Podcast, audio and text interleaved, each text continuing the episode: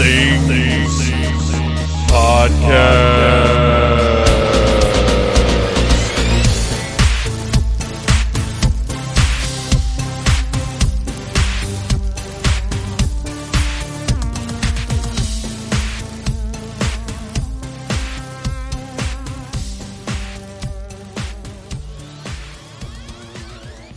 Welcome, my young apprentice, to the Star Wars Halloween special.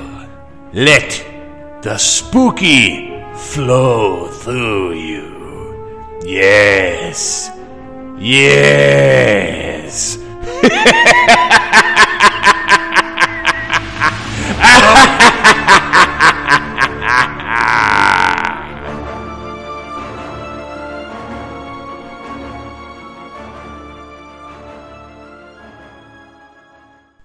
Hey, Phantomaniacs, welcome to the newest episode of the Needless Things Podcast, where we talk about toys, movies, music, and all manner of pop culture dorkery. I am your host, Sheev. Ha, just kidding. It's Dave, your old pal, who's here to guide you through the Star Wars Halloween special. That's right.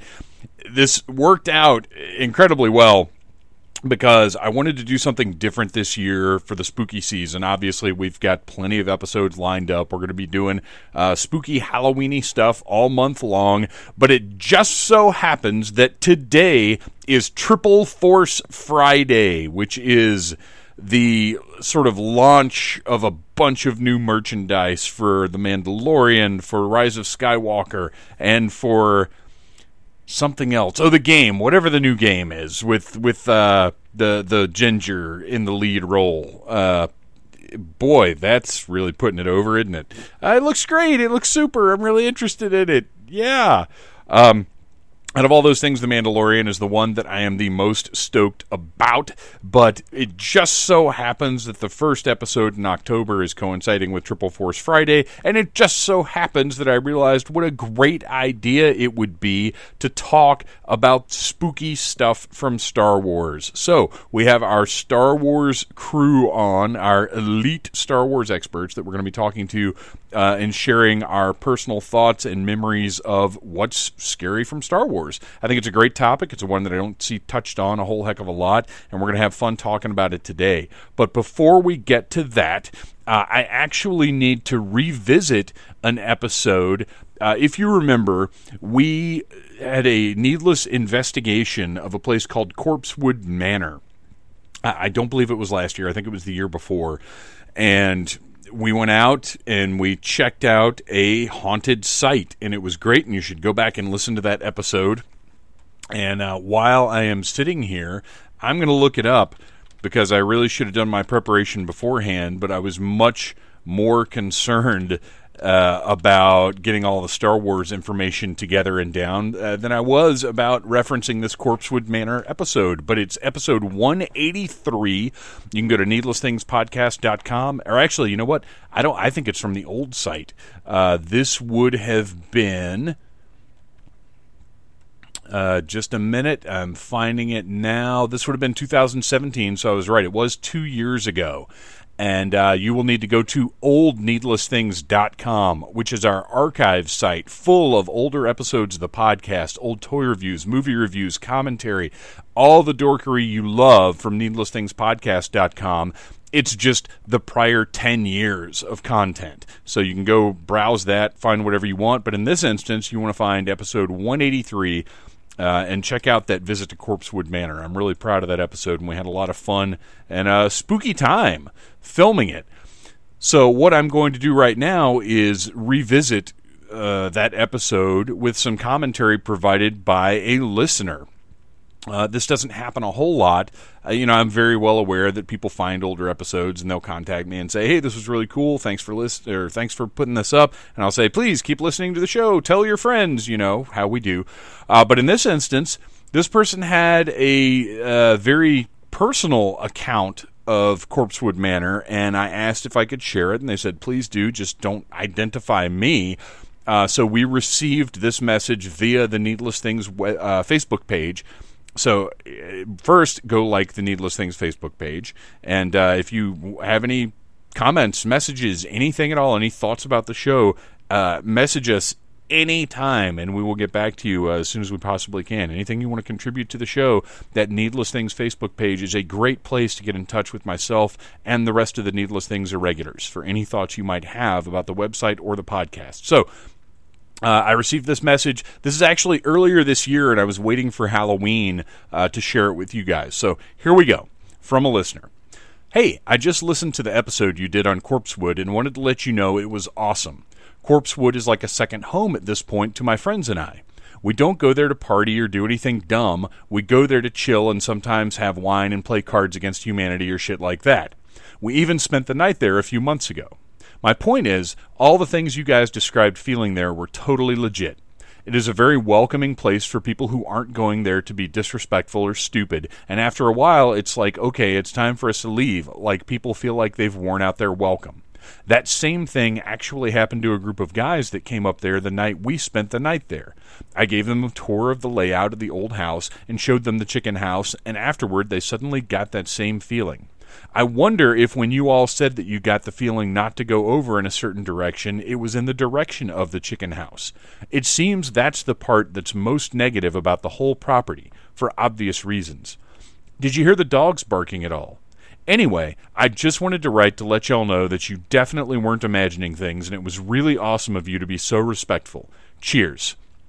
Uh, and then my response, thanks for sharing that. Uh, it was such an amazing experience. I still know, I still feel how that place was. I, I, like how I had an easier time reading their comment than I had reading my own here, uh, if that makes sense.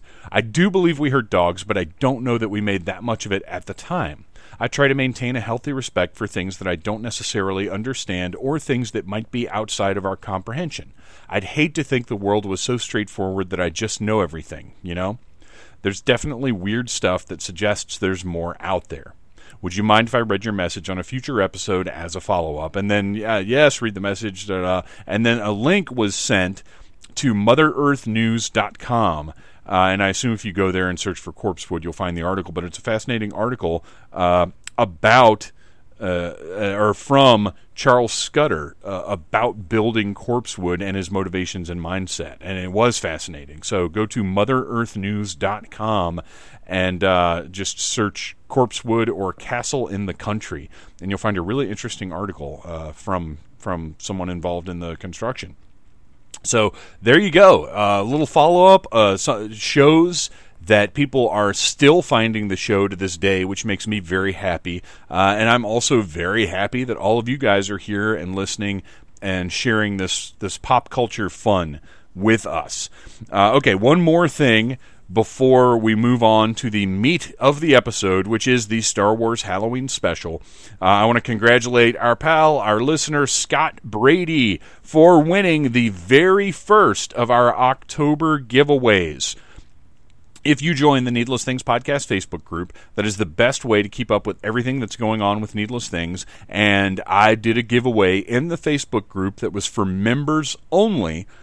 And Scott Brady is our winner, and he is going to get a Needless Things Halloween prize pack uh, sent directly to him free of charge.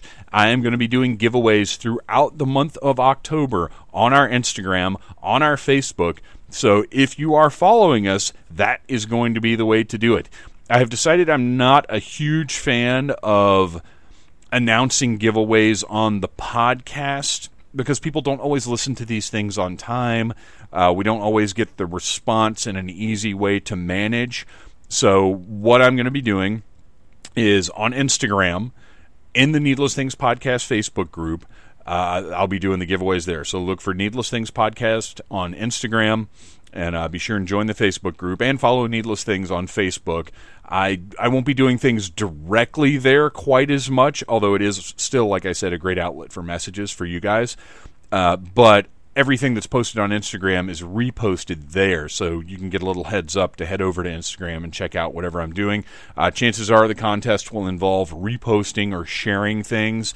Uh, uh, because my big motivation now is I really want to spread the word about the show.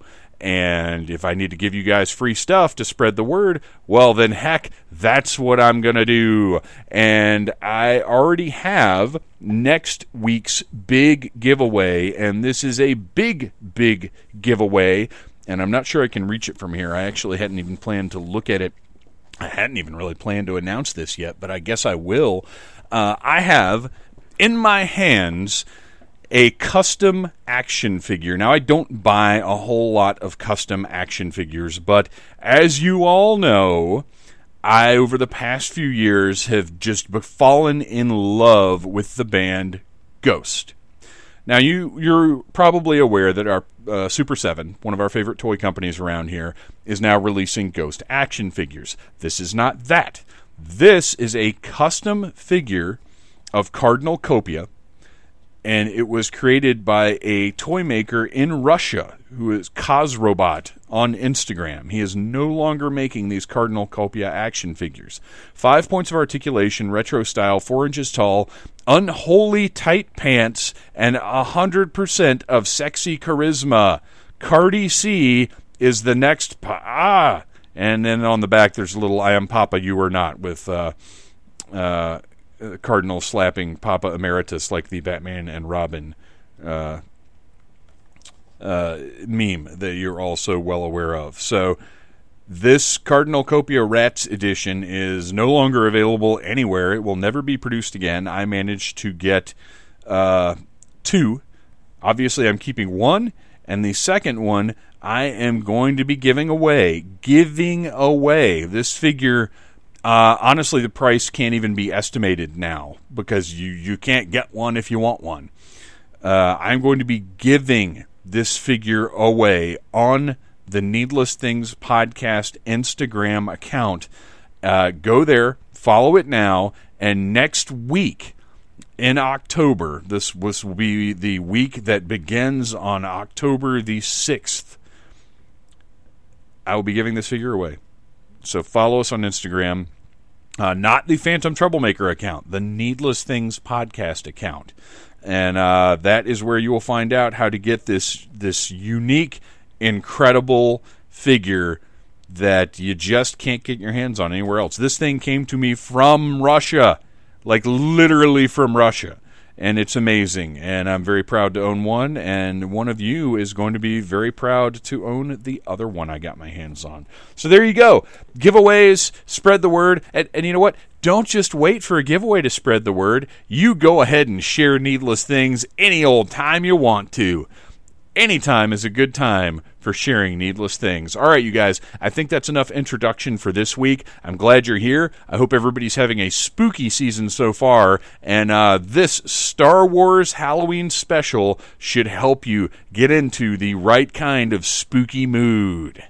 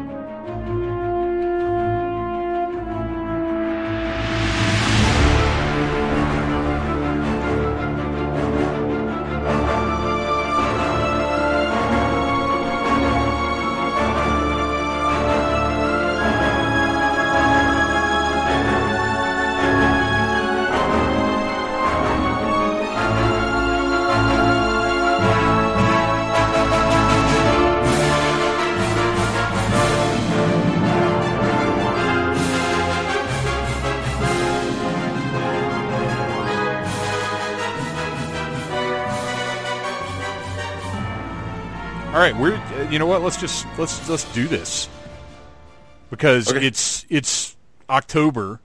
It It's is. time for Halloween. It's time for spooky stuff, and because you guys are launching a new show soon, I thought it would be really cool to get you all together and to talk about how spooky Star Wars can be. So, by way of introduction, we'll we'll start with Beth.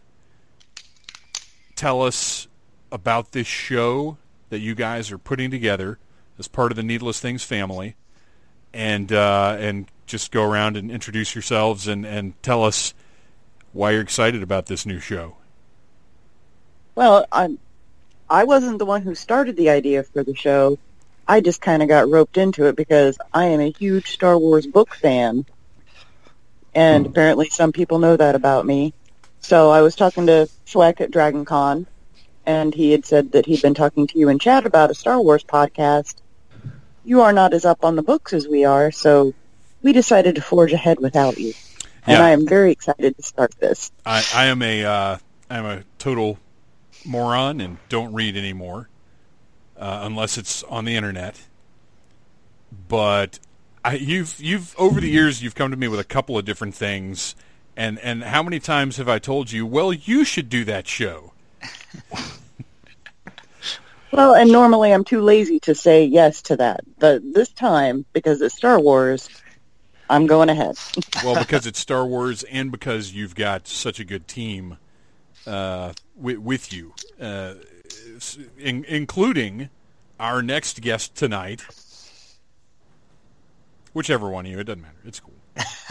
you guys are all you're the triumvirate of Star Wars literary knowledge. Go ahead, Ryan. Well, as much as the listeners of the podcast know, I love some obscure, just random facts about things that aren't knowledge. Star Wars fiction fits right in there, so it'll be a lot of uh, things that are buried in a chapter that have huge things to do with Star Wars and things you can actually use in conversations that start with "well, actually," and then you fill in. And finally, our uh, while while Beth is our heart and soul, Schweck is our head of research, but I have to say, Chad, you are our official Needless Things Star Warsologist, That's a lot of pressure. being the being the champion of Star Wars trivia. Offici- Retired. officially Retired. recognized, though. But retired. Uh, what what are uh, what are you bringing to the table? Um, I'm looking forward to. Um, I have a different recollection uh, of how this started. It began with us doing an episode about a couple new books, and then I went to bed, and then I checked the Facebook messages, and it looked like we were doing a podcast. and so That's I how said, these "Are things happen. I said, "Are we doing a podcast?" And Ryan and Beth said, "I think so." um, no, I'm looking forward to it. We're going to cover Star Wars fiction um, novels. We'll be doing uh, both novels that have come out in the recent past, but also we'll be doing hopefully future novels in more of a book club type structure. Um, we'll be venturing off into other things. We'll hit comics. We'll hit things like that. But the main main idea is to cover Star Wars novels, um, both past and present. And um, yeah, I think it'll be a lot of fun. And uh, we're going to start off uh, the first episode by dissecting the new uh, Timothy Zahn's new Thrawn trilogy. So that should be a lot of fun. and I because you guys are doing this, uh, and because, like I said, it's the month where we celebrate Halloween. I realized there's all kinds of stuff that's scary as shit in Star Wars, and I thought it would be really cool to do a, an episode that focuses on the horror of Star Wars, or as Chad suggested, a Star Wars Halloween special uh, it just it's something that I really haven't seen looked at specifically before because as much as Star Wars gets dissected and inspected and looked at and discussed, I don't know that I've really seen a, a focus on the horror. And especially since all of us were most people were exposed to these movies as kids, there are things that really struck me when I was young and scared me and that I would watch, you know, through the, the fingers across the eyes, old school horror movie style. Uh, now, when I made this decision that this would be the first episode of our Halloween episodes this year, I wasn't even thinking about the fact that it would be going up on Triple Force Friday Nice, nice. that just kismet totally worked out that way. Uh, so just consider this an official part of Disney and Lucasfilm's Triple Force Friday. Uh, as you're running around to Walmart and Target and unfortunately not Toys R Us unless you're in Canada. Uh, listen to the Needless Things podcast and listen to us talk about spooky stuff from Star Wars. Now, what we're going to do is use our typical format where we each have a couple of topics that we're going to bring up and then discuss as a group. Uh, but what I want to do to sort of break the ice and kick things off is I asked you guys to pick out a couple of just little quickies, little, little snack-sized terrors from Star Wars that maybe didn't warrant a, a, few minutes of conversation, but were just little moments that freaked you out. And I'm going to kick this off so you get an idea of the sort of things that I'm talking about. Uh, one of the things that freaks me out in Star Wars that scared me when I was a kid were the B'omarr monks in Jabba's palace. Now, for those that may not know, the B'omarr monks are the giant spider-like droids that have uh, the glass uh, bowls suspended underneath them. But the story behind these, at least as far as Legends is concerned, is that these are monks who have taken their brains out of their bodies and put them into these giant cyborg spiders to achieve enlightenment. Now, watching Return of the Jedi, you guys all just assumed that, right? Oh, Yes. absolutely. It's clearly yeah, there. course. Yeah, it's it's all there. Uh, I of course no, nobody knows that without reading, you know, the the materials that you guys will be discussing uh, on on the upcoming show.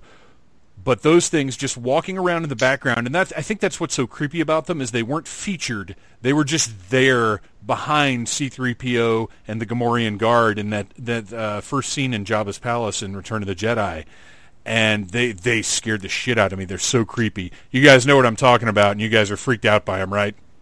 Well, that whole scene's creepy. Yeah, that, absolutely. that, that whole that whole sequence of of um, coming in through the the giant door into Jabba's palace, and it's lit real dark, and uh, the Gamorreans are kind of gross and weird, and yeah, and then there's these big spiders walking around. In fact, Jabba's palace is an old B'omarr monastery. That's right. That's right. I totally overlooked yeah. that. Yeah, that they took over, but he let them walk around uh, because he liked how gross they were looking. They were, is according to the thing. So, uh, but yeah, no, they were creepy as a kid for sure. Uh, so that's just a little bite-sized terror. Uh, Ryan, do you have just a, a sort of single moment of fear that you recall from Star Wars? Oh yeah, mine comes from Return of the Jedi too. As a kid, I was definitely scared of the Sarlacc pit, and you know the Sarlacc looks kind of gross and it belches. And I'm talking old Sarlaccs, no beak Yeah, or yeah. none of that business, just the hole. But what really kind of scared me as a kid and fascinates me was the fact that you were digested for a thousand years, and so I would like think about like. Well, what does that mean? Do you starve in it, or are you slowly like, are you alive while you're eaten by like stomach acid? Are there somehow nutrients in the air that keep you alive for all this time? Right, right. So yeah, the Sarlacc definitely freaked me out when I was young. Yeah, it was way scarier in the and, and look, I, I hate to sound like an old man and be like the original cuts were better, but they were. Uh, Hey Dave, hey Dave, you're an old man. I am an old man. Oh my Don't, god! don't worry about don't worry about sounding like an old man. You're an old Uh, man. That original Sarlacc though was so much creepier without the beak and the stupid tongue and whatever else comes out of it. Uh, when it was just a, a hole full of teeth. When when it was uh, what what's the, t- the vagina dentata? Oh yeah, right? That was Yeah, I s- I horrifying. saw that movie. And then when they added all the extra bullshit, it made it less scary. It did. It did. Uh, yeah, I that was actually when I was a kid. That was my favorite sequence in the movie. Uh, was the Sarlacc scene, just because it was so swashbuckling and fun and uh, adventure. But yeah, the the monster itself is pretty creepy. Well, and it's terrifying enough to think that there's one of them, but if you read some books, there's lots and lots of them on Tatooine. They are literally everywhere. Well, and they were they actually refer it's it's confusing prior to reading any of the books or being uh, having it elaborated in any way because it's referred to as the Great Pit of Carkoon, and the Sarlacc is in it. But when we get to the pit, it's this tooth-lined maw with some tentacles. So, like, what's the creature? What's the pit? How is this thing formed? Like, it was that unknown, which there are a lot of elements of Star Wars, some of which we'll discuss tonight, where they use the unknown to make things scarier and weirder rather than spelling everything out. Yeah, I can think of one in uh, A New Hope, especially. Yeah, Uh, so, uh, Beth, what about you? Do you have a, a, a moment of fear? Not necessarily a specific moment, but I find Grand Moff Tarkin so freaking creepy. Just looking at him scares me. And I'm talking old school A New Hope Grand Moff Tarkin because he looks so cold and he, he almost looks like he's already dead himself, even though he's not dead until Death Star blows up. But he is so cold and, and so cadaverous and so creepy and so just, fuck it, let's blow up Alderaan. He's he's very distant and efficient and military.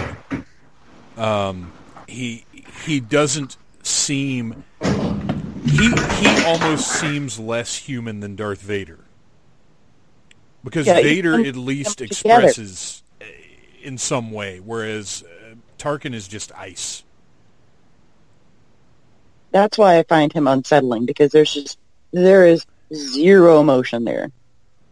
So, oh, you thought we were going to go get Dantooine? Mm, whatever. Well, he's also played, of course, by a horror movie icon, so Yes. that probably doesn't that probably doesn't hurt. Made a living being creepy. Uh, and finally, Chad, do you have a uh, a brief moment of terror? A brief one. I have my big ones. Um, I- I'll go. I think the first time Scar- Star Wars like scared the shit out of me in like a horror way was probably the cave on Dagobah. Oh man, you took one of mine. Um, It's it- it fine. was- I've got more. yeah, it's it's one of the like moments where it got you, you know it was um you know Vader's scary and all this other stuff is scary, but the cave like there was this there's this sense of dread, um and uh, you know the whole idea of the cave is is fear, the dark side, and you, you bring your fears in with you, and so. And it's shot when Luke walks in and Vader steps out, and you know when I'm God, how old am I when I saw that? Five the, the I have no idea. Is this really Darth Vader? What's going on? Is Yoda a bad guy? Did he just lead Luke into a trap? I have no idea. And it's shot in this kind of weird slow mo.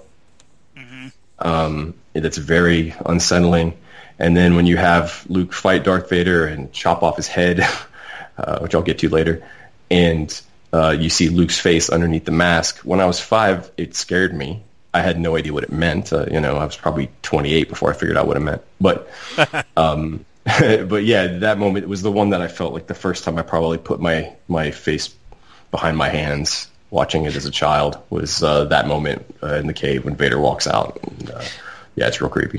Well, It's funny that that scene. Yoda almost acts like the gas station attendant at the beginning of a slasher movie. Yeah. he's like, Yeah. "You shouldn't Yeah. go in there. There's nothing you can do to stop this. that Don't place has it." a death curse. Yeah. Yeah, yeah exactly. He's like Ralph from Friday the Thirteenth. yeah, or, uh, Cabin in the Woods. And Yep. Scenes of that. Yeah, I mean, actually, they just went back to the cave in uh, Age of Resistance, Snoke, the comic book, where uh, he takes Snoke takes Kylo there to face his fears. Um, and just like with Luke, he finds that his true fear may not be what he, what he thinks they actually are. Um, but uh, but yeah, so it's something. And I believe in the expanded universe, the idea was that a, a dark Jedi had uh, been killed there by a a Jedi who was the same race as Yoda, just one of the only other Yodas that we know of in the galaxy, um, and created this dark side cave. But yeah, as a kid, it was just real fucking spooky. Well, I can see why Yoda would want to live next to the evil cave where one of his race was killed. That makes total sense. No, no, Well, one yeah, of his race killed someone.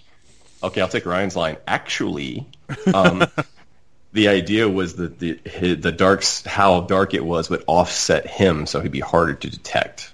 I, I've read that as well, but Yeah. still. Oh, it doesn't make sense, but it's just- Well, since this actually was one of my picks too, we'll elaborate on this uh, because everything you said is 100% correct. I, as a kid, it was, or I, I'm in 100% agreement rather.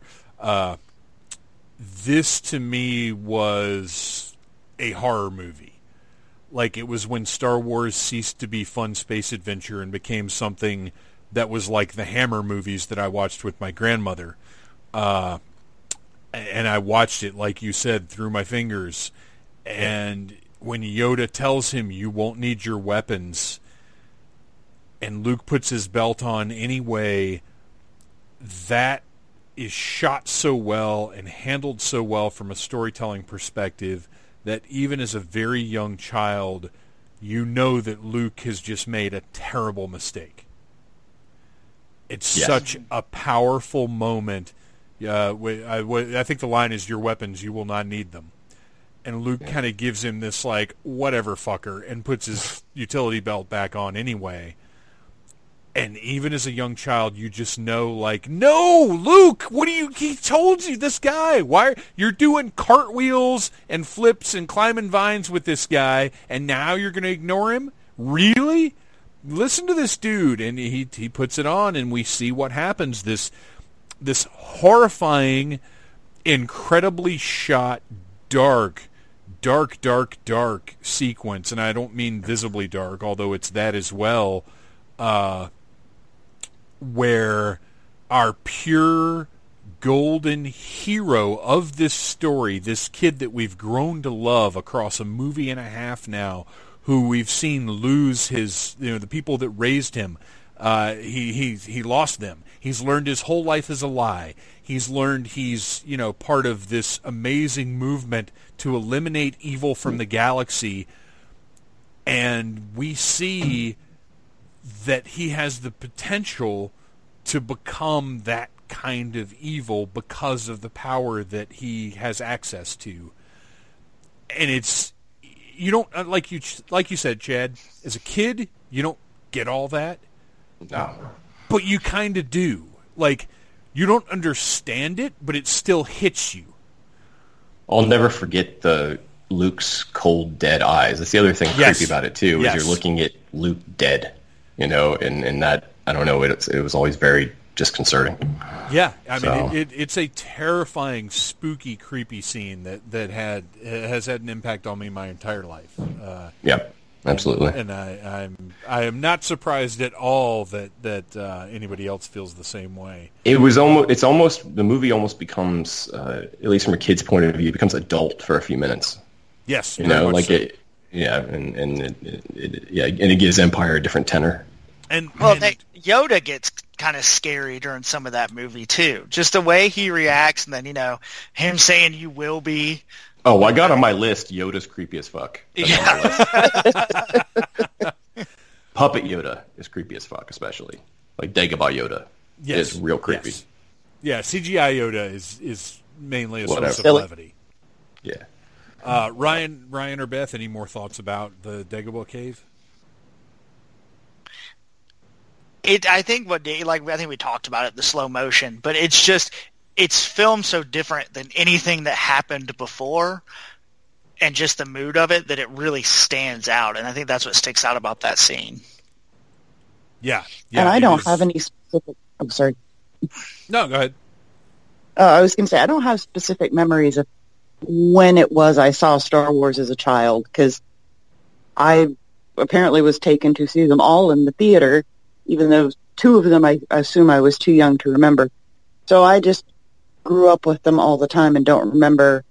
Oh, this was when I saw this and freaked me out. But I remember for a good long while I was super confused. Was like, wait, did did Luke kill himself? Is he Darth Vader the whole time? I I don't I don't understand what's happening. But Ryan is right. It is unlike anything. It's actually unlike any scene in all the original uh, trilogy. You know, it, it, we wouldn't get visions kind of like that until the sequel trilogy.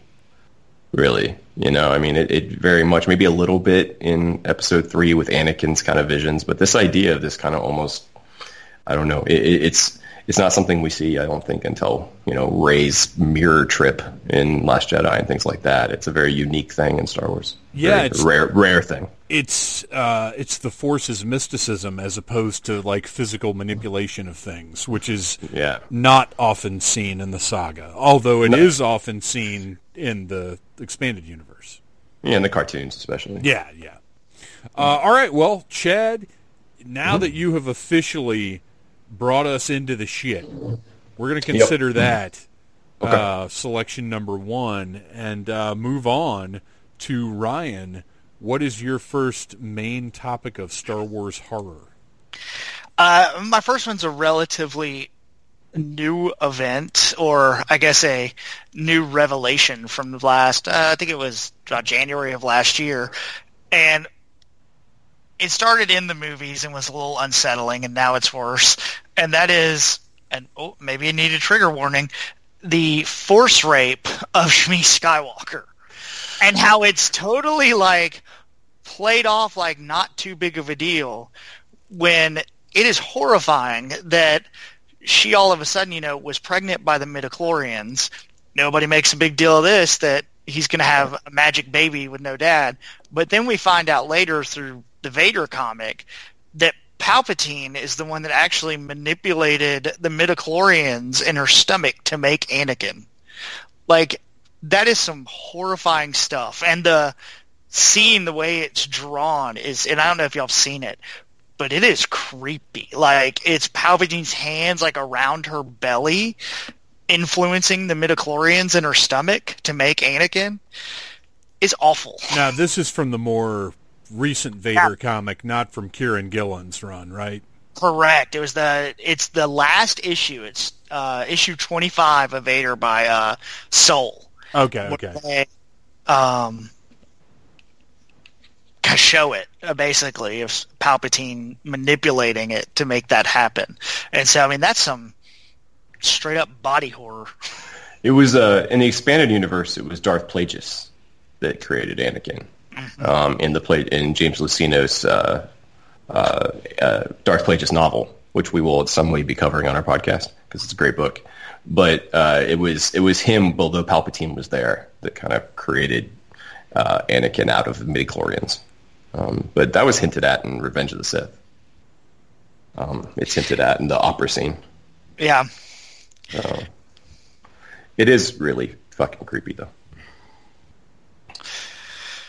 All right, that's all I got I'm, for that one. I'm so I'm so taken aback. I have no words. I was I was aware of this uh, revelation, but honestly hadn't. I guess just hadn't considered it too much because I'm still despite the fact that Disney has gone out of their way to say that everything now is canon and that uh, you know it all counts. I don't think I'll ever totally accept as much as I love Marvel's comics uh, and as much as I, have enjoyed uh, Timothy Zahn's books as far as I've gotten into them so far. I don't think my brain will ever fully accept everything as canon just from being an expanded universe fan for so many years and knowing that it really wasn't all real like even while we were reading it right. I I never like I always knew if they do new movies they're not going to pay any attention to this shit. now see and without getting into it cuz it's that could be a whole nother podcast like I think that them specifically bringing up the yep, Palpatine did this is about to be a huge part of the rise of Skywalker. It might be, yeah. Yeah, it could yeah. be an Easter egg. Entirely yeah. possible. Entirely possible. Uh, but that speculation will wait for another day. Indeed. Yeah, right, right.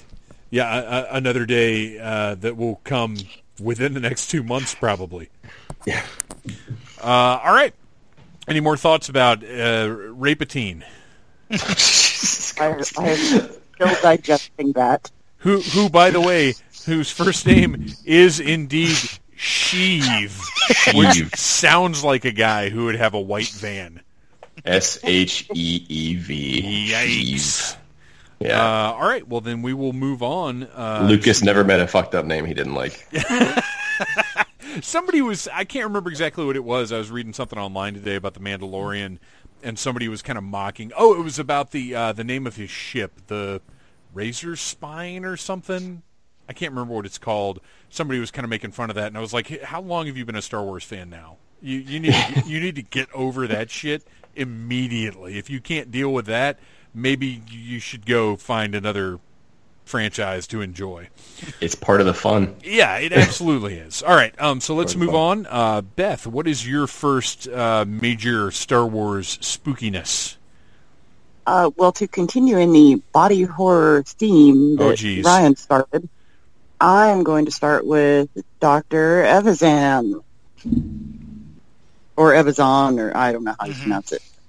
that guy, before he was starting bar fights with Luke and Obi Wan, he was a plastic surgeon who actually just for fun and fun and profit just started mutilating people.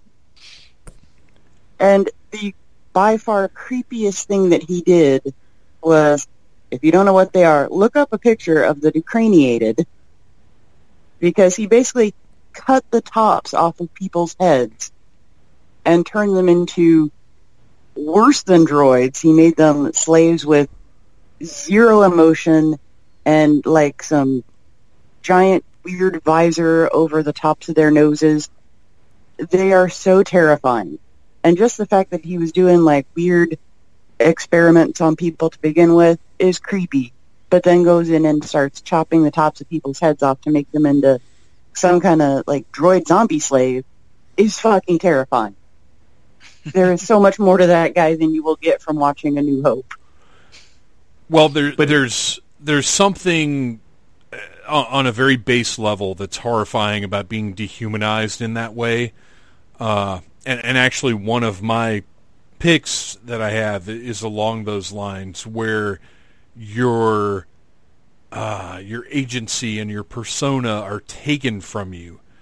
That that is on such a deep level, just absolute monstrosity. And, and you're right. That's what Evazan does, and he has no. I mean, he is a complete sociopath, no regard whatsoever for other life forms.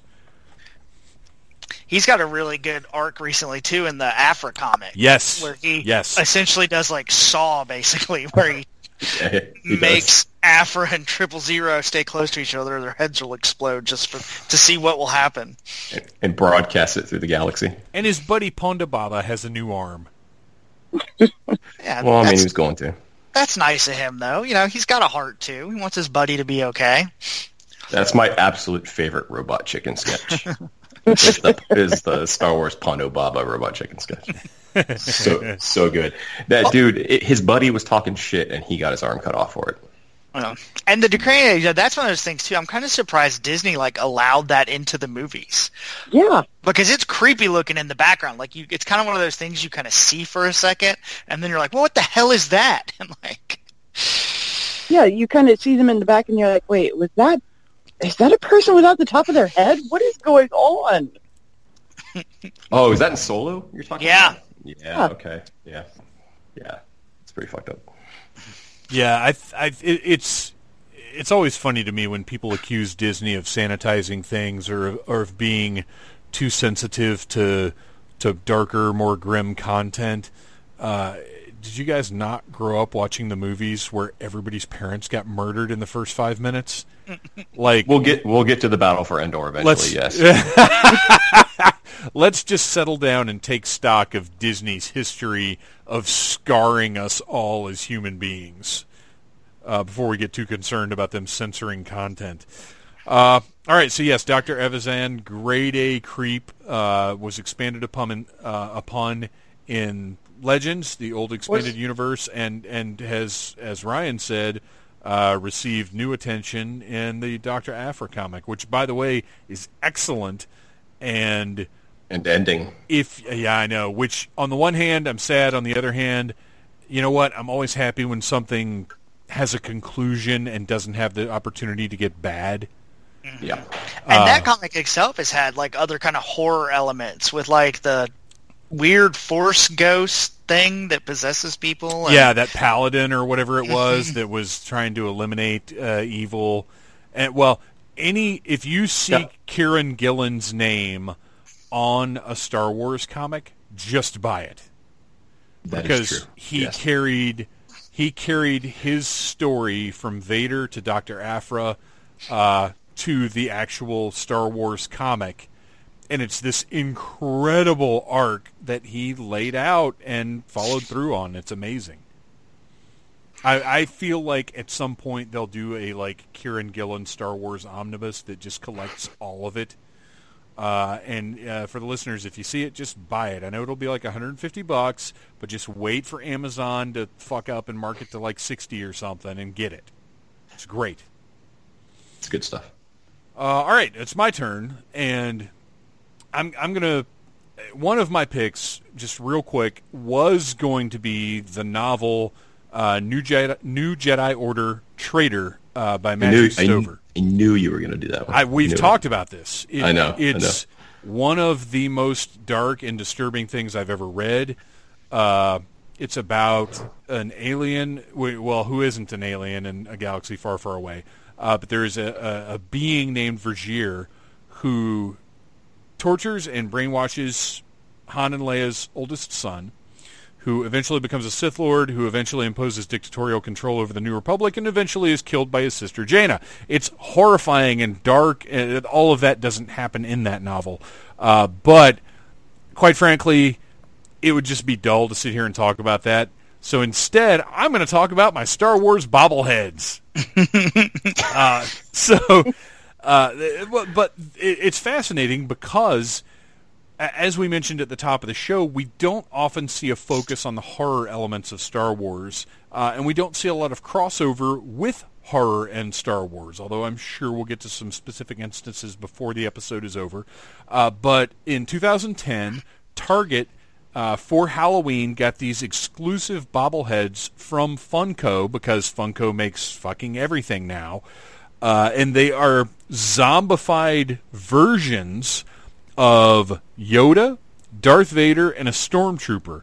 And this came out a couple years after. I'll, I'll go ahead and mention it because it's going to be one of my topics. Uh, the novel Death Troopers, uh, which is not about the black-clad stormtroopers that we saw in Rogue One, uh, but was something else entirely.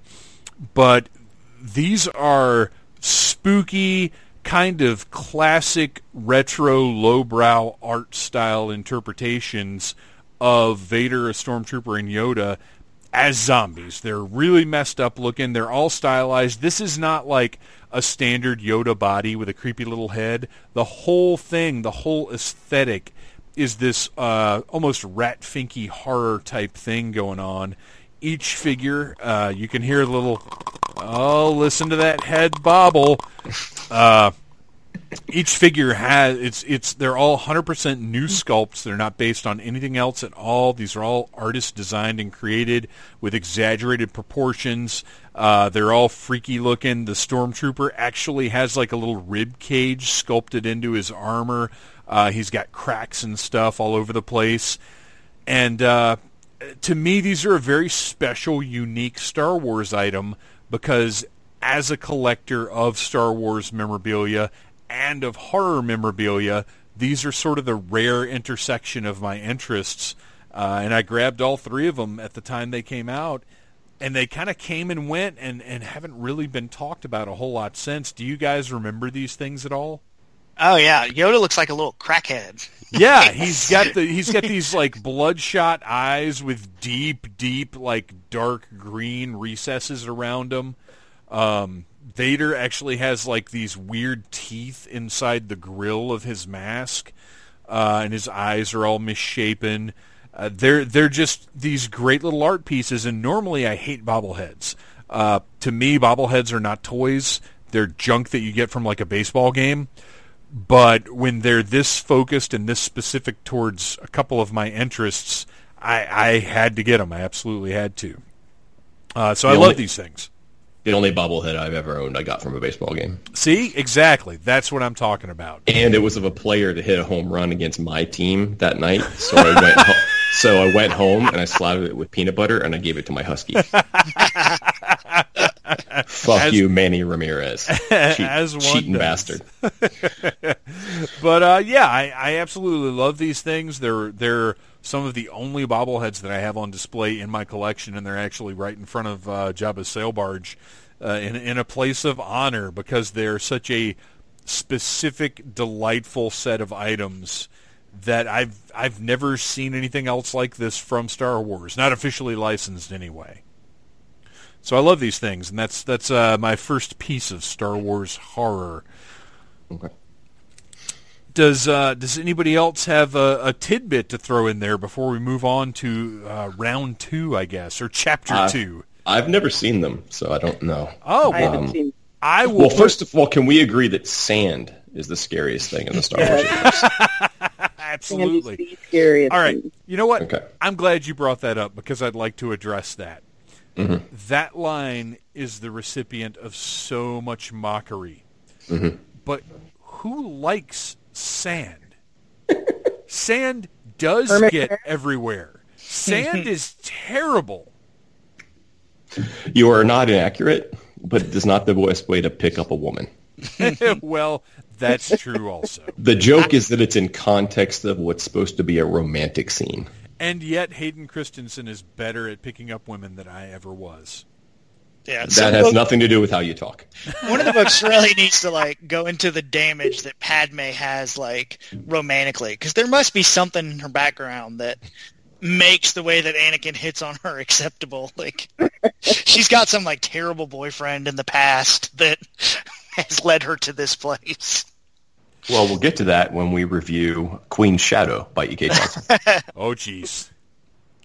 Uh, all right, so let's move on to uh, Chapter 2 of the Star Wars Halloween special. Uh, Ryan, why don't you kick us off?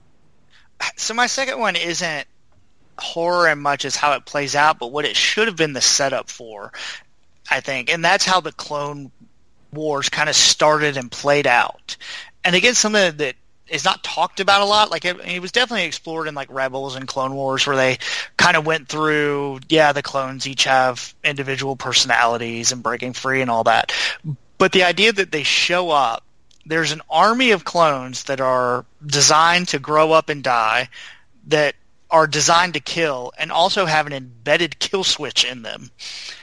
Like that's the start of a horror movie and they don't acknowledge it. They're just like, "Yep, all right, we got a clone army now. Let's keep going." And never once stopping to think like this could go really badly, which of course it does.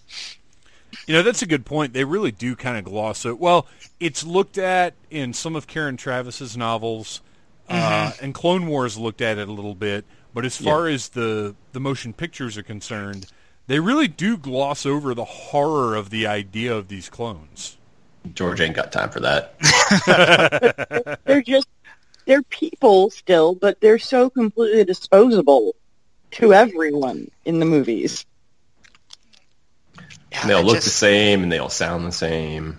And yeah, there is a, a real creepy element to them. And you're right. It just they're they're just kind of there. We just get used to them.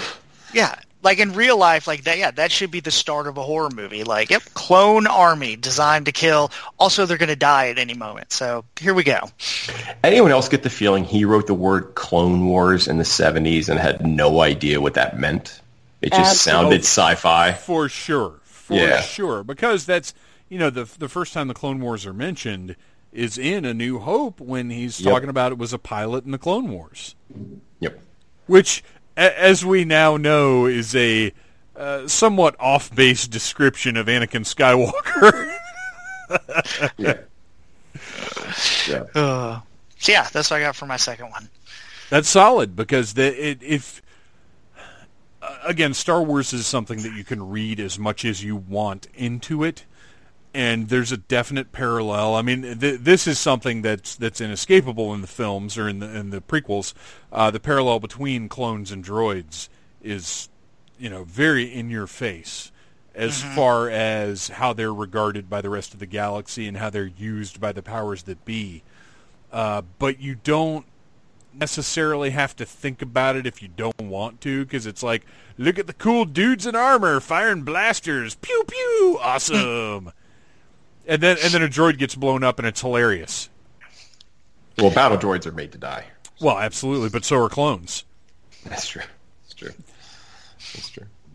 Good call, Ryan. Uh, absolutely horrifying, uh, sy- systemic horror, if you will. uh, all right, Chad, what is your next big pick? Okay, I got a couple, but I'll I'll go with this. So we're talking Halloween, and one thing that comes to my mind at Halloween is like slasher movies. And slasher movies isn't what you'd normally associate with Star Wars until you realize that Lucas chose for his family space opera a signature weapon that would go on to dismember more people than the French Revolution.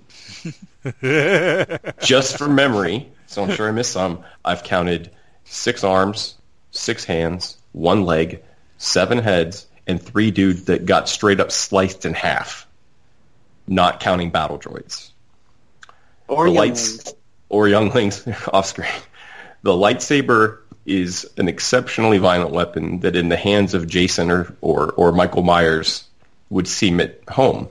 But in Star Wars, it's normally the good guys that are cutting off arms and legs and hands, and there's just this. Uh, it's, a, a, weapon thematic of a more elegant time, right? That's what I was going to say. It Yeah. is, but it's this motif throughout all of the films that they've continued to an extent of just dismemberment. Um, you know, uh, Attack of the Clones got censored in Britain because of the scene where Anakin uh, decapitates the Sand People. They had to cut that bit out in the UK. Well, that's what I it was didn't gonna match say. Their ratings. Any one Star Wars film has more graphic murders than Friday the 13th Part 7. Absolutely. Yeah. So there's Well, just they- kind of this slasher thing of people with their hands cut off and their arms cut off, and, and the way Anakin dies with an arm and a leg cut off, you know, and not to mention 3PO is blown apart how many times? At least three times.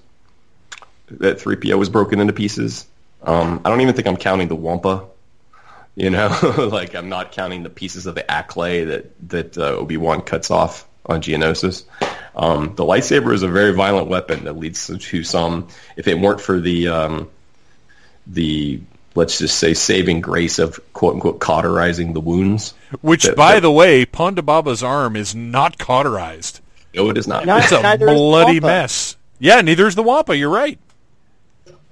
So um, I don't know. To me, like just that idea that there are so many limbs lying around in Star Wars uh, just makes me feel very horror movie-ish. Um, uh, especially, it, it- but it, but at the same time, those moments are also scary. I mean, Luke losing his hand was t- horrifying in Empire Strikes Back. It's when that moment happens. It's unthinkable. It's, ridiculous. It, it- it's really scary. Uh, even when Anakin gets his arm chopped off in Attack of Clones and gets beat, um, uh, there are just a number of, of moments. But yeah, the the and then the the moment, and then to me, my favorite moment, in Return of the Jedi, is when Luke, uh, when uh, Vader taunts Luke about Leia, and then Luke kicks his ass um, with that great musical score with his voice. The the male choir comes in, and that ends with him chopping off Vader's hand, and it's a it's not a good thing. It's kind of a bad thing. But Yeah, yeah. Um, but I mean, even cutting people in half, Darth Maul, um, Kylo Ren cuts Loris and Von Sydow in half at the beginning of Attack of uh, Force Awakens, and then of course Kylo cutting Snoke in half. Like I mean, they've continued that that theme, you know, of, Well- of of the lightsaber doing what a lightsaber should do. This isn't dismemberment, but to me, the most shocking lightsaber kill was in the Clone Wars, uh, the the animated series, and I Oh, yeah. cannot remember who the victim was, but Anakin is standing behind him, and all of a sudden the lightsaber just comes out of this guy's chest.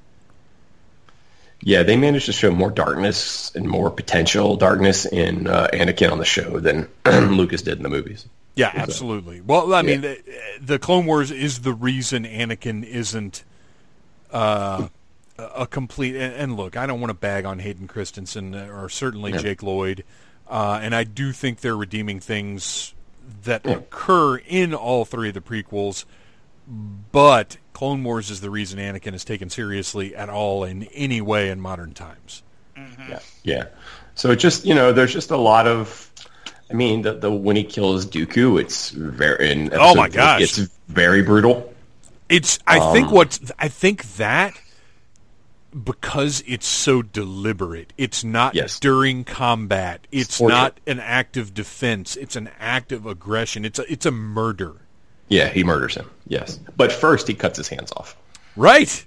Then he cuts his head off. Well, he then, gets it. I mean, he gets it bad. to Christopher be- Lee gets it bad. To be fair, though, they're all about cutting hands off. Like that's that's just kind of a daily Jedi thing. Yeah, no, I, and I guess the idea is that it's more humane than taking a life. Um, is always how I've seen. But I mean, Obi Wan cuts off Zam Wesell's arm in the sports bar.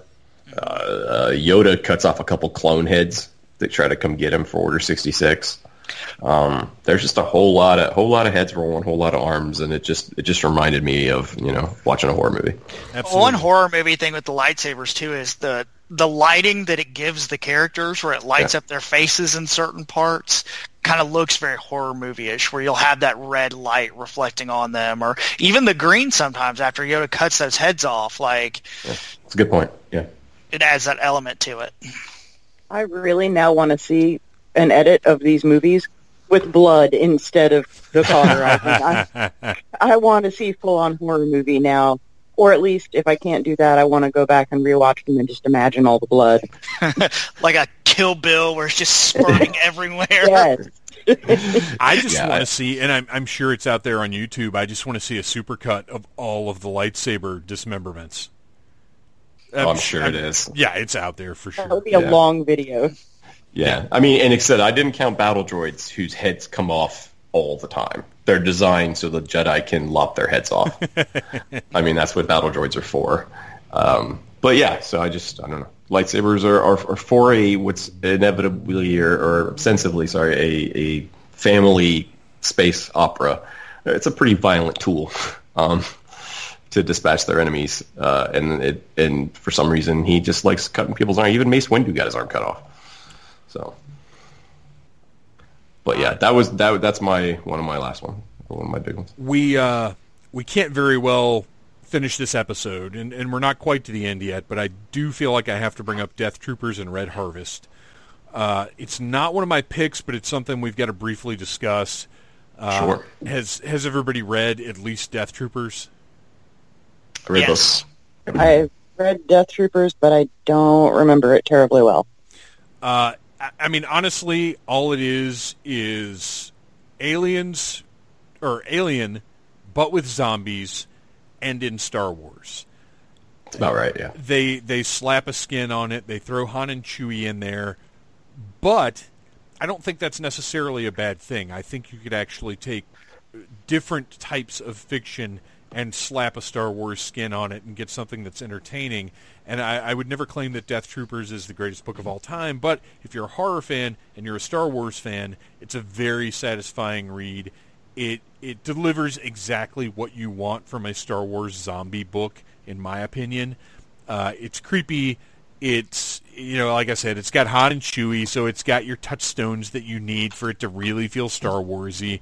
Uh, the story is very basic bone stuff, but it it's it gave me what I want. As a matter of fact, I would say it was better than I expected it to be because there are novels that are sort of standard issue Star Wars novels that are garbage. And I kind of expected this one to be that, but it entertained me in a very horror and Star Wars kind of way. Chad, I think I think you're not as big a fan of it as I am. I, I am not, um, but I think we'd be remiss not to tag on Galaxy of Fear. Uh, does anybody remember Galaxy of Fear? Oh man, you're gonna have to refresh. Uh, the, Yeah. You say Galaxy it, it of- rings a bell. Galaxy of Fear was a 12-volume young reader series by John Whitman, published back in 97 and 98. They're basically what if R.L. Stine wrote Star Wars. Whoa, no, I don't think I know anything about this. They're, they're 12 books that were basically just riffing off of the success of Goosebumps. Um, they followed a brother and sister who were on a field trip when their home planet of Alderaan was destroyed. And they go around and get into a bunch of spooky situations, and they cross paths with movie NEU characters. Listen, I didn't read them all, but I read more than a few. They're not great. Um, they're not as good as Goosebumps, even. Um, but you know, back then I would read anything Star Wars, and by back then I mean like my late teens. Sure. But um, this was this was the first thing that popped in my mind. And, and again, they're not great, but there's some cool stuff in there. There's a zombie story with Dr. Evazan. Um, there's one I don't know what it's about, but the cover has giant bugs and Grand Admiral Thrawn on it, so it's got to be great. and then the one- and then the one that I think Dave would especially like is called Brain Spiders, which is about an insane B'omarr monk who is murdering people at Jabba's palace. And I have no idea if it's any good, but holy shit, I want to make the movie. So, um, so Galaxy of Fear was kind of their first foray, even though on a kid level, into making scary stories, spooky stories in the Star Wars universe. They had these cool, kind of pulpy looking covers. Um, and uh, and yeah, again, they're young reader, like seven, eight year old, ten year old books, whatever a Goosebump reader is, I don't know. And um, and yeah, and they were a whole they were they were their first push into quote unquote horror stories or supernatural stories at least. They were very goosebumpsy. That's awesome. I'm gonna, I'm gonna track those down. I, do, I have I think I enjoyed Death Troopers, but I think Red Harvest I didn't, and it kind of tempered my whole opinion of the whole thing. I, I'm with you on that. I did not care for Red Harvest, and, and it's weird because Other than the title, I like the title. right the the title's fantastic, and the premise sounded so good, and the book ended up being so boring. Yeah, Uh, that Ryan, is always a risk. Yeah. Ryan. Did you you read both of them? I did, but it's been a while since I've read them. And yeah, I remember thinking the same thing. I think I like Death Troopers, but Red Harvest, I'm not even sure I finished Red Harvest. It was it was tough to get through, and I, I, I slogged it out. But I, I, aside from refreshing myself on Wikipedia earlier today, I couldn't have told you a whole lot about it. Uh, Beth, Yeah. what about you? Did you get both of them done, or just Death Troopers? I think just Death Troopers. Red Harvest sounds familiar, but uh, I don't think I read it. It's it's the prequel that tells the story of how the virus was created, um, that creates the zombies in Death Troopers. Uh, see, I don't think I like Death Troopers enough to have read a prequel about it. Don't, Uh, don't worry about it. And and what's interesting is there are two different types of zombies thus far uh, that have been introduced in Star Wars in any form, and that's the viral zombies that are in Death Troopers and Red Harvest, and then the brain worms from Clone Wars. That, That's on my list. that oh okay well then I'll leave that No, alone. no, for no, now. not no, no. It was just a bullet point on my list. Uh, Yeah, I, I had a another zombie bullet point, which was Night Sister zombies. Yes, yes. Oh, you're right. So that's three different kinds of zombies. Which the Night Sister zombies are the more traditional uh, voodoo type of zombies, and not the modern zombies as we think of them. if you go into expanded fiction, there are a lot of Sith lords that kind of come back to life in zombie or mummy-like ways. Well, yeah, Um, that's true. There is a lot of returning from the dead in one form or Yeah. another. Yeah, um, but yeah, no. Uh, Clone Wars season two. It's an episode called Brain Invaders about Yes. uh, Geonosian body snatching brainworms, like aliens or the Thing. It's kind of like the Thing a little bit. That well, it's the Geonosian queen uses these brainworms to control her her dead troops, and it's in Legacy. Well, and she Terror. controls a bunch of clones too in this ep- and that that episode, the brainworms take over some clones. Oh wow! I think Legacy of Terror was the one that was just her her Geonosians. Yeah, yeah. It- who also featured, by the way, in the Lego Star Wars uh, Clone Wars game. So you're controlling undead Geonosians in a Lego game. It's delightful. Oh, that's right. Oh, now I am remembering that episode with undead Geonosians. That was fucked up. yeah, yeah. Yeah, that was. I mean, it was Yeah. very much. It, it was created to be like a horror movie because it was kind of early on in Clone Wars where they were still feeling things out, and they made a little horror movie.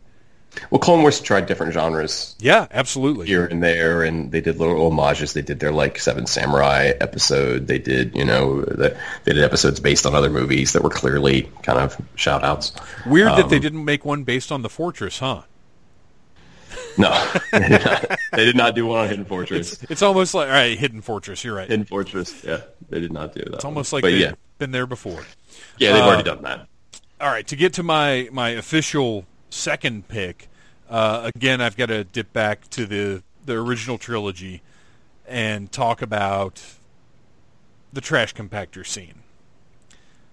Uh, talk about uh, an almost Hitchcock-like sense of terror because not only do you have these these characters in a locked room dealing with their impending demise. The walls are closing in. They're panicking. They're freaking out. They're in an unusual situation. They're not even wearing their own clothes. And then this monster, and this is where we go back to the unknown, Yeah, uh, at least in the context of the movie. This monster takes one of them under the water, which He is a little take one of weird. What's he that? takes. He take, doesn't take one of them. He takes Luke. He takes Luke. And He takes and our he's, hero. He's us. He's our hero. Yeah. which is When a little weird when- because they appear to be they appear to be standing in about eight inches of water. So I'm not sure where Luke went. It's always been very confusing. And and as you as you get older in your life, you realize that's eight inches of like poo water, which is even worse. of imperial poo water. Imperial poo water. Yeah. Uh, but that whole scene is so intense. Uh, talking to 3PO on the comlink when they're screaming into the comlink, and it gets a bit of levity when they're all, uh, once he has entered the right code and the walls stop contracting and they're all yelling with joy, and 3PO has this moment of, oh, listen to them, they're all dying. like you get that moment of much needed levity right at the end of this very intense scene of seemingly no escape. Uh, and as a kid, uh, much like the Dagobah Cave, I, you know, we all watched Star Wars as many times as we could, whether it was once the VHSs came out or if it was broadcast on CBS or whatever the case may be.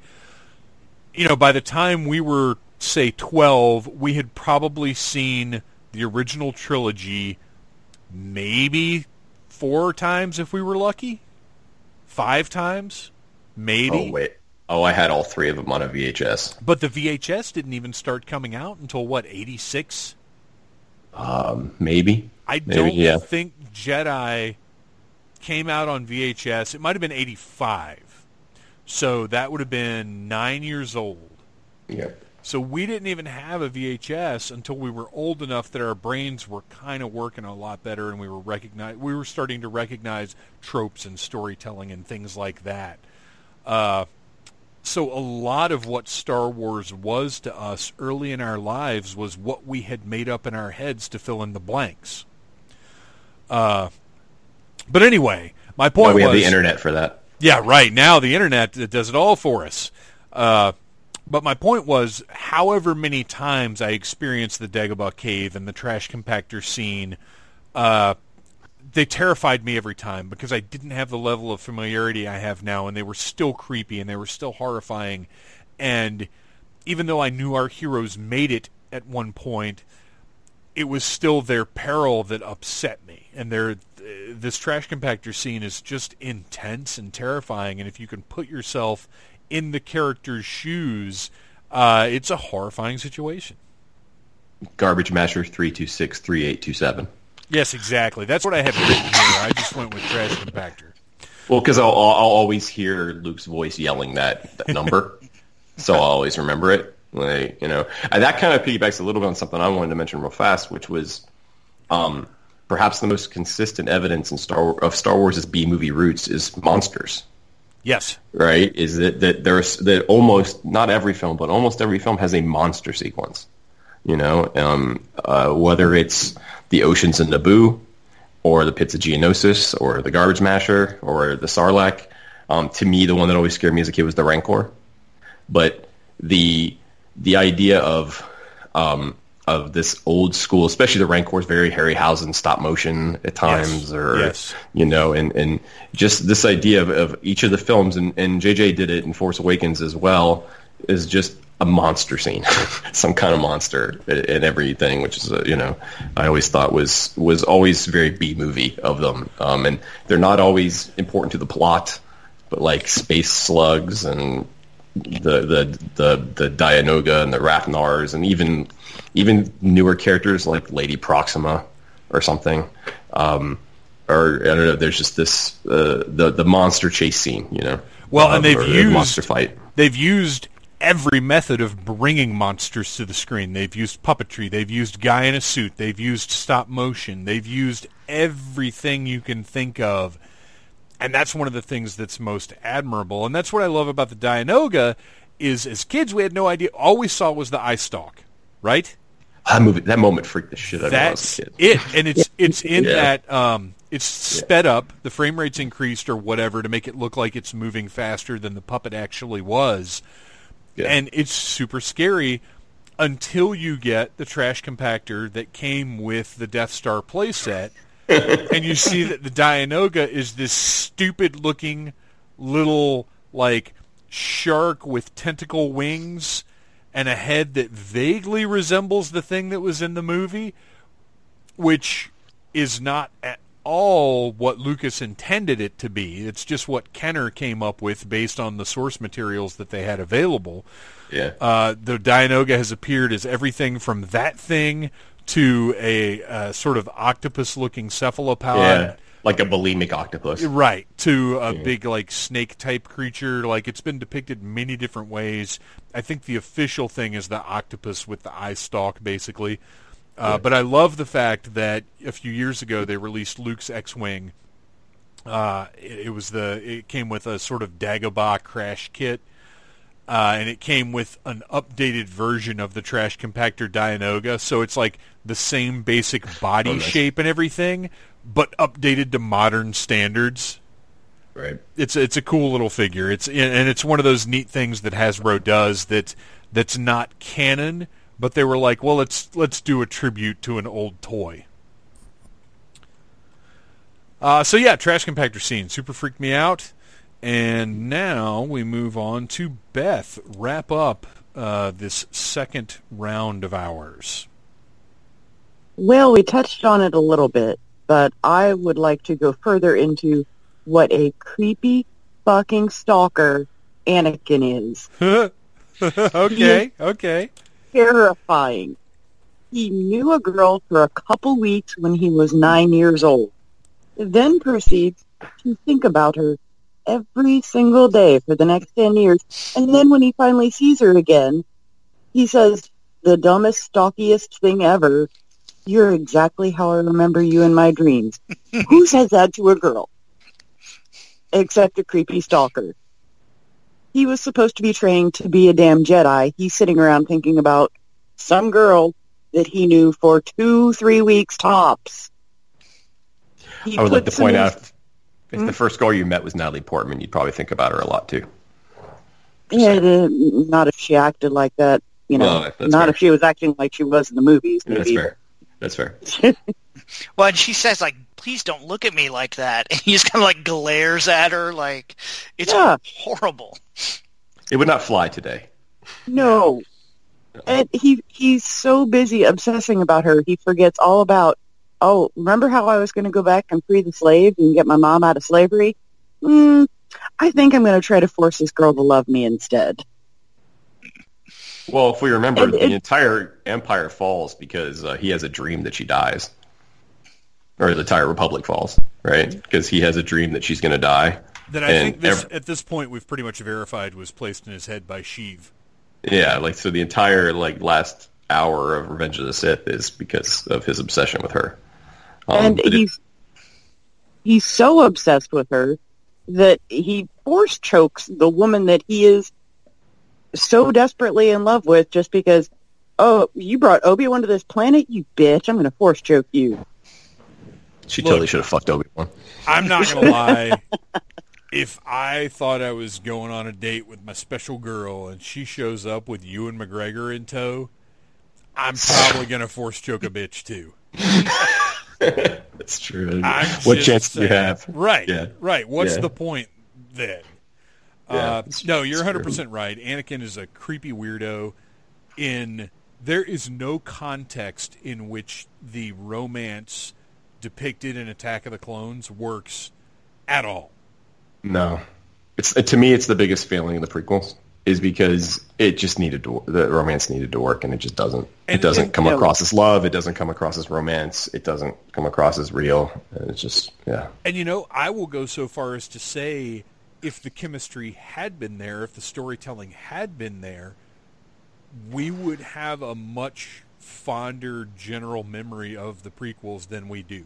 If that facet of it had been executed well, I think we would forgive a lot of the the garbage parts of it a lot more than we do. Oh, yeah. we, because we'd have the central story that we need. I think it actually has over time. I remember when Attack of the Clones came out, it was it was generally regarded as being better. At least it wasn't Phantom Menace. Was kind of some of the tone that you got from people.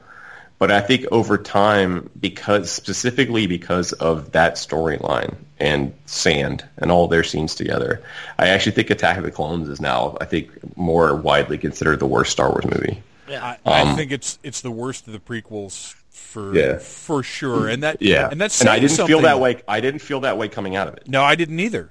Yeah. I didn't either.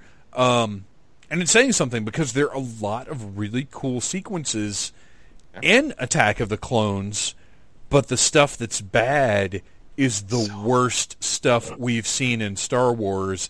And I say that as somebody, I mean, you guys all know how I feel about The Last Jedi, but there's nothing in The Last Jedi that's nearly as bad as the worst shit in Attack of the Clones. No, I just you just want to. Yeah, it just it makes it makes the middle of that movie near unwatchable. Yes, absolutely. And and I can watch the Phantom Menace, but I can't- Attack of the Clones is rough. She is so wooden and uncomfortable and awkward, and I don't know if she was playing it that way on purpose because he was a super creep. Because She's I've like, what do I do with this guy? I think some wires got crossed as far as her, what she was doing and what you know. I mean, she's a very good actor. She she's better actor obviously than she is in the movie. Everybody is, but I think some wires got crossed. I think she was playing it differently than Lucas thought, and then John Williams puts on this big soaring love theme, and you're like, I'm not feeling that at all. No, she, she seems like she does not want to be around him. Until all of a sudden she does. Yeah, Just- that's the weird part about it. There's no moment where you see like, okay, I can see why she has fallen in love with him. Did you It see just- him ride that tick? If if He force fed her some fruit with the force. well, that's what I was. force fed her. what uh I mean, how how much of a leap would it be at this point if something was introduced into canon that Anakin was compelling her to love him using the Force? I could totally believe that. I mean, to be fair, she marries him after he confesses to chop to killing like a whole bunch of Tusken Raiders. right? He kills all those Tusken Raiders. She's like, that's cool. He was really sad at the time. He was really, yeah, he did regret it at the moment. That's true. Kind of. No, I mean he was really sad about his mom. Oh, yes. okay. Yeah. He felt bad about it. Not about the baby Tuskens he killed.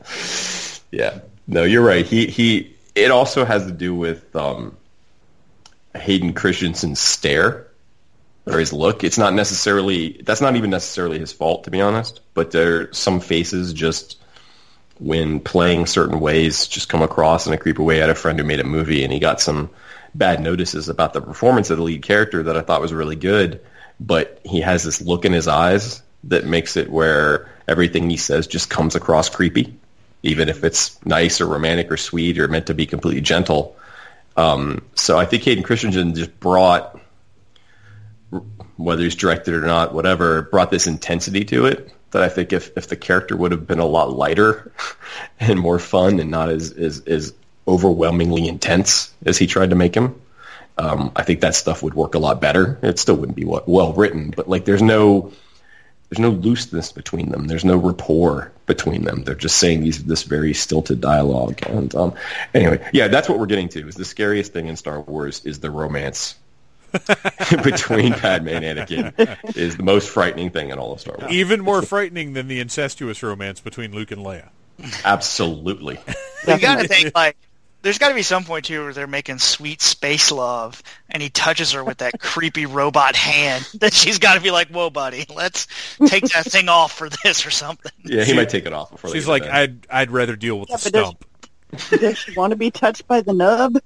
Yeah, let's just let's keep the nub here in this Nub, instance. nub. Yub nub. uh, all right, we got to uh, yeah, yeah, yeah, yeah. we got to bring this thing home. Uh, but I, we would- we want to get some last mentions in, uh, and I've got one question for each of you before we do wrap it up. Uh, but real quick, I've got to mention Tales from Vader's Castle. It's a miniseries that was published last year. It's it's part of the Star Wars Adventures that IDW Publishing uh, releases. It's an all ages line, but when I say all ages, I don't mean kids comics. I just mean it's appropriate for anyone. And Tales from Vader's Castle is an anthology series. It's each issue. It's almost like Creepshow, but in Star Wars. Uh, and there are even some very uh, very common horror tropes used. The Ewok issue is particularly fantastic. It's Oh, that's basically great. it's basically the Wicker Man, but with Ewoks. The, the Wicket Man. The Wicket Man, yes, yes. I really like the Dooku vampire ep- issue. Is excellent. Where basically, so with the giant Yes. Minot kind of creature that's It- a vampire, energy vampire. It's uh, it's a fantastic miniseries. It's available as a collection now, um, and this year, starting this month, uh, they are. I think it's called Return to Vader's Castle, but it's a sequel series by the same writer, a lot of the same artists. Nice. And I highly recommend it. Go grab it. Go to your local comic book shop and, and put it on your pull list and get it. It's it's either five. I think it's five issues. Yes. Um, yeah, because it's we it's weekly throughout October. Uh, but it's it's absolutely fantastic. It's it's fun Halloween reading, fun Star Wars reading. Highly recommend it. well, to tag on to the castle real quick. Yeah. Um, on the Vader's Castle, I played Vader Immortal, the episodic VR game for the Oculus, the virtual reality game, um, where uh, and a majority of the first episode takes place in and under Vader's castle in virtual reality. Ah, very cool. and um, it's it's a it's a cool experience. The second episode is out. I haven't had a chance to play it yet, but there are a few moments in it in that story where you find yourself standing like face to chest plate with the Dark Lord himself that are genuinely kind of scary.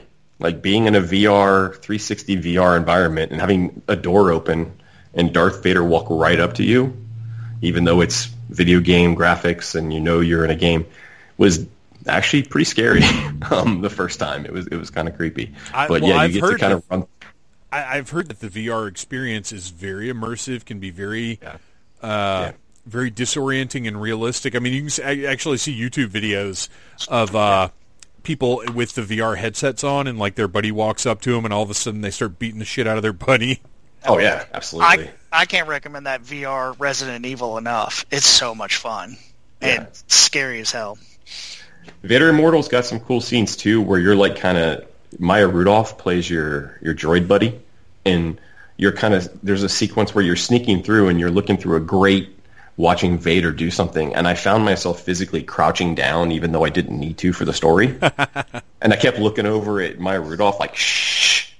and like and, and it, it's it's very immersive and um and yeah so but it all but there's a sequence where your your freighter gets taken by Imperials and, and um, you get pulled out of hyperspace by an interdictor cruiser and they guide you down to the surface on Mustafar and you come through the clouds in Mustafar and the whole planet's laid out in front of you and you land inside Vader's ca- castle. Um, and it's a really cool sequence, but it just reminded me of that when you talked about Tales from Vader's Castle, which I also recommend. It's really good. Well, we are going to do a real quick speed round with any final little bits and pieces that you guys might have. I'm going to throw out 3B6RA7, which is the droid in the sandcrawler with the insectoid face who scared the shit out of me when I was a kid. Okay. Uh, anybody else? Quick one. The Uh, first. Go ahead, Beth. Oh, sorry. No, Um, go ahead. the, the Sith rule of two that Darth Banin stated, because both master and apprentice are going to be living under constant fear of which one's going to betray me first.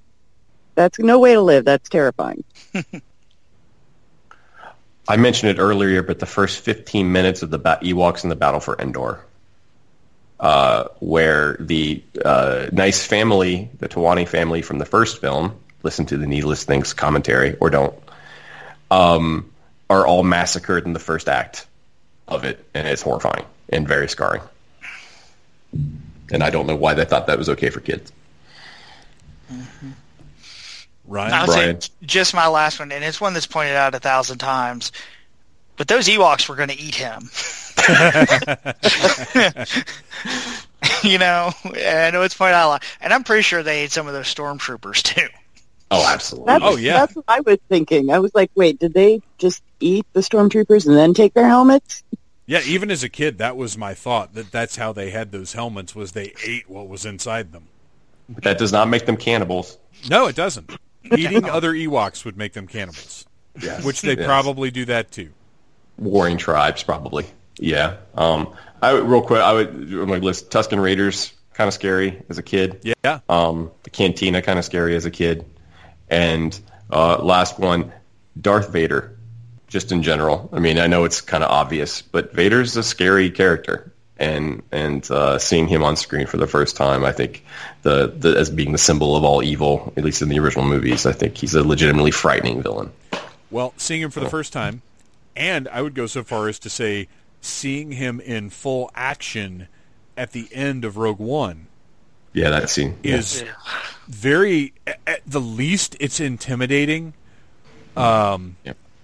At the same time, rewarding, but it is scary. You see, oh shit! You know, if you haven't read the comics and you haven't seen all the stuff he does in in, in the in canon Marvel comics now, uh, just that scene, you really get to see him in action and why he's such a terrifying, powerful figure. Uh, all right, we got to wrap it up. But before we do, I'm going to go around. Uh, Halloween, we've talked about spooky stuff. We've talked about horror. We've talked about scary things. But one of the most important facets of Halloween is costumes. So I'm going to go around, and I want each of us to share if you could have any costume from Star Wars for yourself, what would it be? Uh, I will start with Ryan. Oh, that's a hard one. Um, I don't know. I think if any costume just to have, and now I'm looking at my toys trying to figure out. um, oh, let's just go with Dengar. nice. you know, why not Dengar or maybe Zuckuss? One of the bounty hunters, definitely. I like it. Uh, Beth, what about you? Uh, I'm torn between Aurra Sing and Asajj, Asajj Ventress because they are both badass. I just don't want to have to shave my head for either one. Yeah, I was getting ready to say you're dealing with the bald cap or you're shaving your head. Yeah, uh, if I, I don't do masks for Halloween, so otherwise I would go with Bounty Hunter Leia. But yeah, I I, I would do a bald cap and do either Asajj Ventress or Aurra Sing. Chad, what about you? When I was a kid, I went as TIE fighter or uh, X-Wing Luke Skywalker in one of those uh, plastic jumpsuits that if I got too close to a fire, I would have been emoliated immediately. Yeah, yeah, I had one of those. I've got pictures still of me. Yeah, um, I'd like to say Ahsoka Tano, but I don't have the legs for it.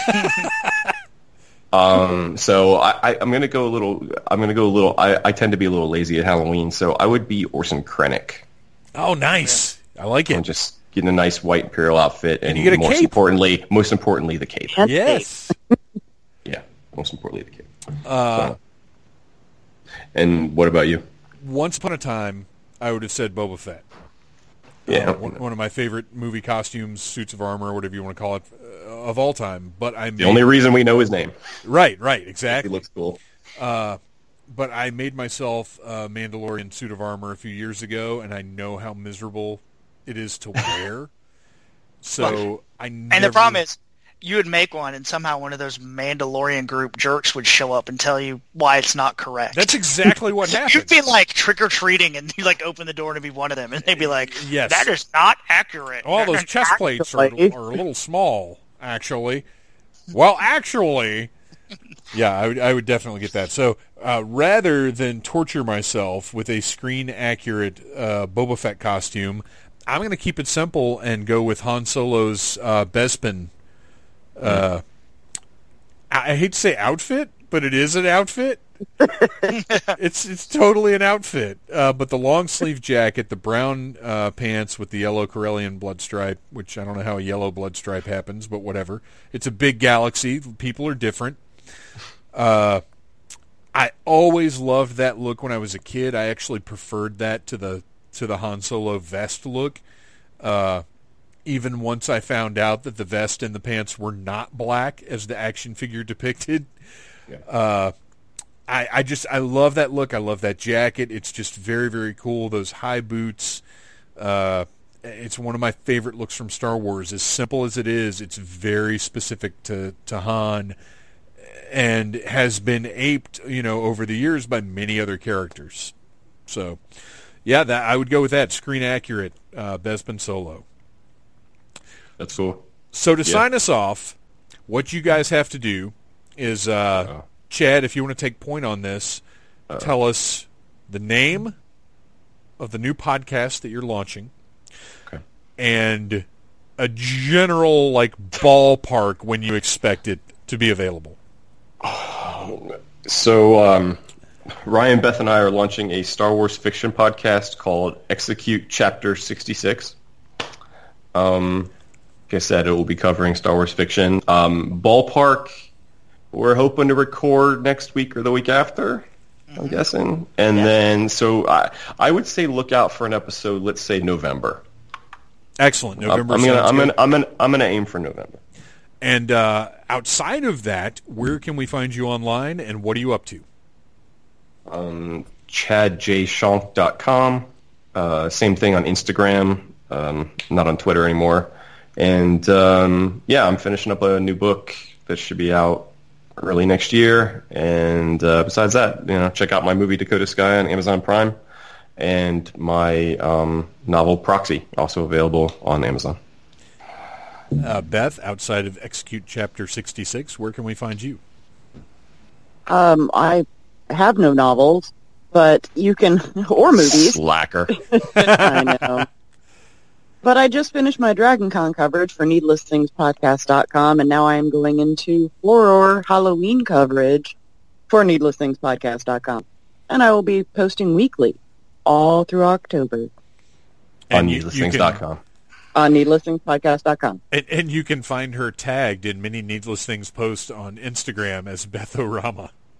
and I can't, okay, it's not my fault. I can't work Instagram. I don't know how it works. I, I feel only like know how that's to pictures. completely your fault.